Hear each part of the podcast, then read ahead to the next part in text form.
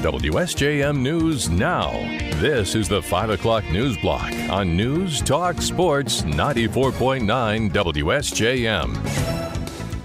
Brought to you by Special Light in Decatur and Benton Harbor. There's a good chance you've walked through a Special Light door when you go to a local restaurant, school, store, or plant. In the newsroom, I'm Andrew Green. With all the work that's been done to replace lead water lines in Benton Harbor, there's still more to come. Speaking to city commissioners last night, Jason Markart with Abonmarche outlined the sources of water system funding the city has received and what's next. He said around $6.1 million remains for water main and sewer improvements after the city spent more than 30 million on lead service line replacements. And the city's eyeing more funding. Even last week, so much funding applications were put into the state based on the money that the governor has prepared and put out there. So we're looking and seeing how much possible this would be grant, because obviously that would be advantageous to the city of not raising rates and everything else. The city's looking at $4.8 million in water plant improvements and 21.7 million in water distribution improvements.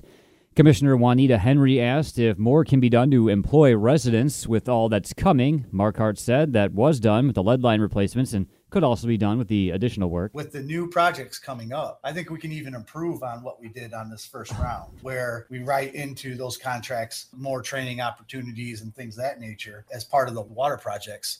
Sources of funding for more work include the Clean Water State Revolving Fund and the Drinking Water State Revolving Fund. Markart said uh, forgiveness will be sought on received funds. He noted the work to replace lead water service lines is now nearly complete. Around $3 million in improvements for Benton Harbor's Hull Parker plan for the coming years, and city commissioners were briefed last night on what could be included in phase one of the effort. University of Michigan architecture professor Craig Borum said he and a team of planners have held public meetings and sent out surveys to residents this year to find out what people would like to see at Hull Park.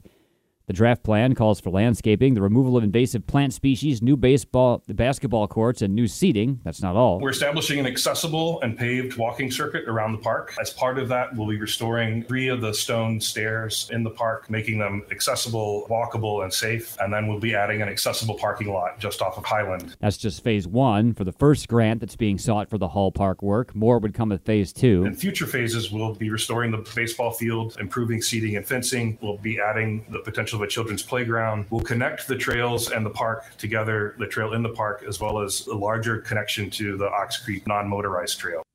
Borum said the planning team is confident about its chances of getting a $1 million non matching grant for the first phase. The other 2 million would come later. Commissioners suggested the plans should include more for children to use the park. Borum said he would come back with more information. South Haven will have a social district in place next year after a 4 to 2 city council vote last night. Assistant City Manager Graham, Graham, Griffin Graham posed the question to the council. I guess my just suggestion for, for all of you when considering this is this probably fits a lot more into the the want category than the need category, and it's one of these that you know, as the elected officials in town, we're we're really just looking for all of your guidance on is this something you guys want to try in town? He said it could be reversed with a vote if they decide the area is not meeting its expectations after holding a public hearing. The social district will include Phoenix Street just west from City Hall to Kalamazoo Street, Center Street from Huron Street to the shore of the Black River, Eagle Street from Kalamazoo to Center, and a small section of William Street. There are 17 businesses in the social district. The St. Joseph Township Board of Trustees has approved a five year parks plan for 2023 through 27. Earlier this year, the township released a survey for community members to offer suggestions on how to improve the parks. Abonmarche Grant Administrator Joel Regovich presented details from the plan during the public hearing last night and tells us more about the process. Basically, the plan sets out some goals. These are flexible, they can change over time, but just kind of lets communities think about like, where do we really want to spend our dollars? You know, where are good investments for us and the people's money? Goals for the township include increasing ADA accessibility to the parks as well as more interconnected trails. Regovich said the community wanted to be able to safely access the parks by more ways than just car. For more of the township's goals, you can see our story at our website. The Niles and Buchanan Chambers will host a business development town hall tomorrow night. Greater Niles Chamber of Commerce Director Ryan Boschool tells us they've teamed up with a firm called enFocus, which opened a Niles office this year to help the area develop a five year strategic plan. He says it's logical for Niles and Buchanan to look to the future together. The communities themselves share a lot of the same challenges and opportunities, and so we have worked together to bring together a lot of regional leaders into this planning committee. And this town hall represents kind of our first step to share with the broader community what our hopes and efforts will, be for the strategic planning and get some input from the business community as to what their priorities are. Among the issues that both schools says the strategic plan could address are housing and business development. An advisory panel of 15 local leaders has been working on the plan, and they'll be at the town hall tomorrow. It'll be at the Niles Buchanan YMCA in Niles from 5:30 to 7 p.m. Business owners and residents are invited. Health officials are urging people to take steps to stop the spread of the flu ahead of the holiday season. The Michigan Department of Health and Human Services says flu cases are on the rise and the situation is expected to worsen in the next several weeks. Detroit Medical Center infectious disease specialist Dr. Teena Chopra says the region's in for a long flu season. We haven't peaked yet. We are on the uptick. We are on the rising slope. Um, uh, but, you know, the next few weeks are going to be very telling. Uh, I think uh, we, we will peak probably in uh, January or February. We haven't peaked. It's going to be a long flu season. Chopra says there can be a lot of confusion when people try to differentiate between the symptoms of the flu and COVID. The best way to cut through that is testing. And it's time for the bell ringers to raise funds for the Salvation Army this weekend in South Haven. The South Haven Rotary's Griffin Graham tells us the organization has done so each winter since 1982. He says people in the community are always generous. We definitely have some generous folks, and we've got Rotarians around the country now who will even mail in checks sometimes if they're not able to attend. Both from Rotary members participating and, and general members of the public, we find that many folks are willing to give what they can. Last year, the bell ringers raised $1,500 in South Haven. Graham says they'll be stationed outside the South Haven Walmart and the Golden Brown Bakery on Saturday from 8 a.m. to 2 p.m. Everyone's invited invited to stop by and drop off a donation into the Red Kettle to help those in need this holiday season. WSJM News Now continues with your Bloomberg report.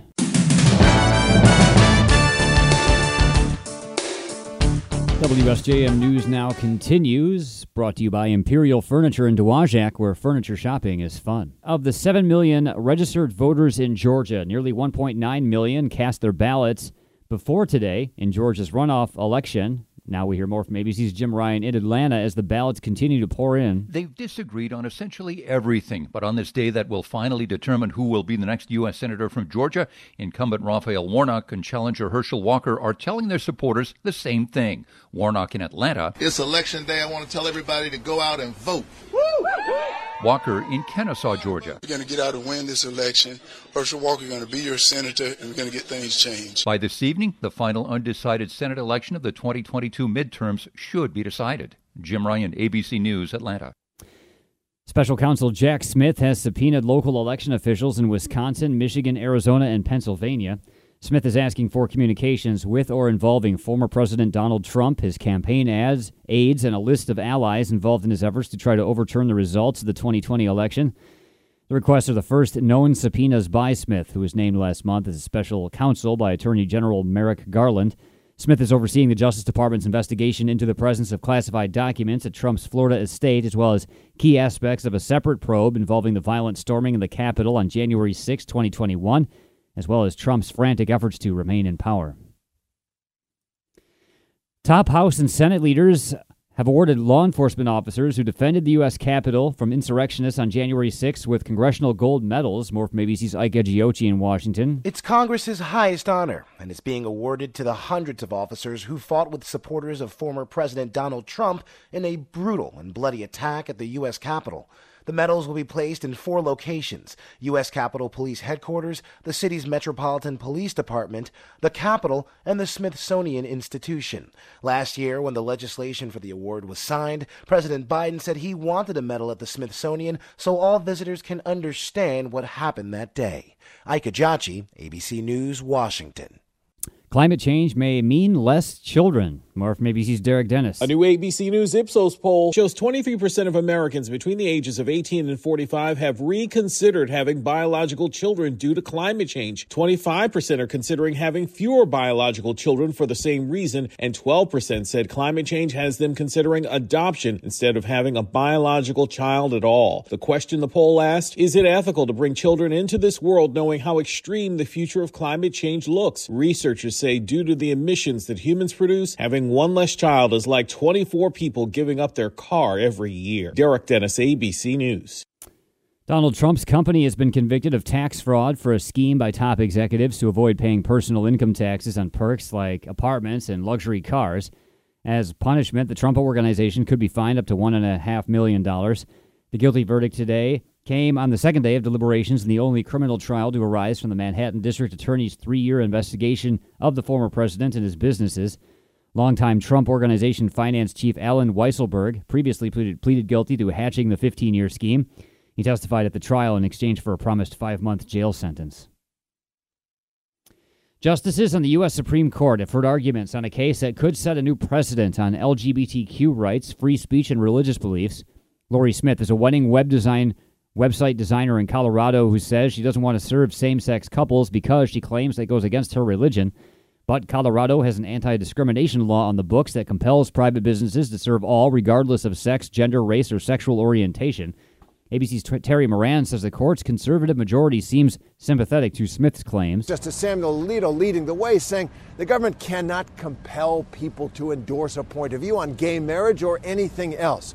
But the liberals pushed back hard. Justice Sonia Sotomayor uh, said that if Smith wins this case, it would be the first time that the Supreme Court since the civil rights era had permitted a business open to the public to refuse service to a person on account of their color or sex or sexual orientation. The court's expected to make a decision this summer. Drones struck inside of Russia's border with Ukraine today in the second day of attacks, exposing the vulnerability of some of Moscow's important military sites, according to observers. Ukrainian officials did not formally confirm carrying out drone strikes inside of Russia, and they have maintained ambiguity over previous high profile attacks. But a Ukrainian presidential advisor taunted Moscow in comment, comments on Twitter Britain's defense ministry said Russia was likely to consider the attacks on Russian bases more than 500 kilometers from the border with Ukraine as, quote, some of the most strategically significant failures of force protection since the invasion of Ukraine. And the alleged shooter, who police say opened fire inside of a Colorado Springs LGBTQ nightclub last month, killing five people and injuring many more, is now facing 305 charges for the crime. More now from ABC's Alex Stone. Wearing a yellow jail jumpsuit, Anderson Aldrich sat appearing much more coherent than at the last hearing when they appeared badly beat up after the shooter was physically stopped by two customers at the nightclub. Prosecutors now filing formal charges. Murder in the first degree, attempted murder in the first degree. Murder, attempted murder, assault, and many counts of it being a bias motivated crime. Prosecutors indicated it is a complicated and big case and they'll need time to prepare for trial. The preliminary hearing date has been set for February. Alex Stone, ABC News. WSJM News now continues with your weather forecast.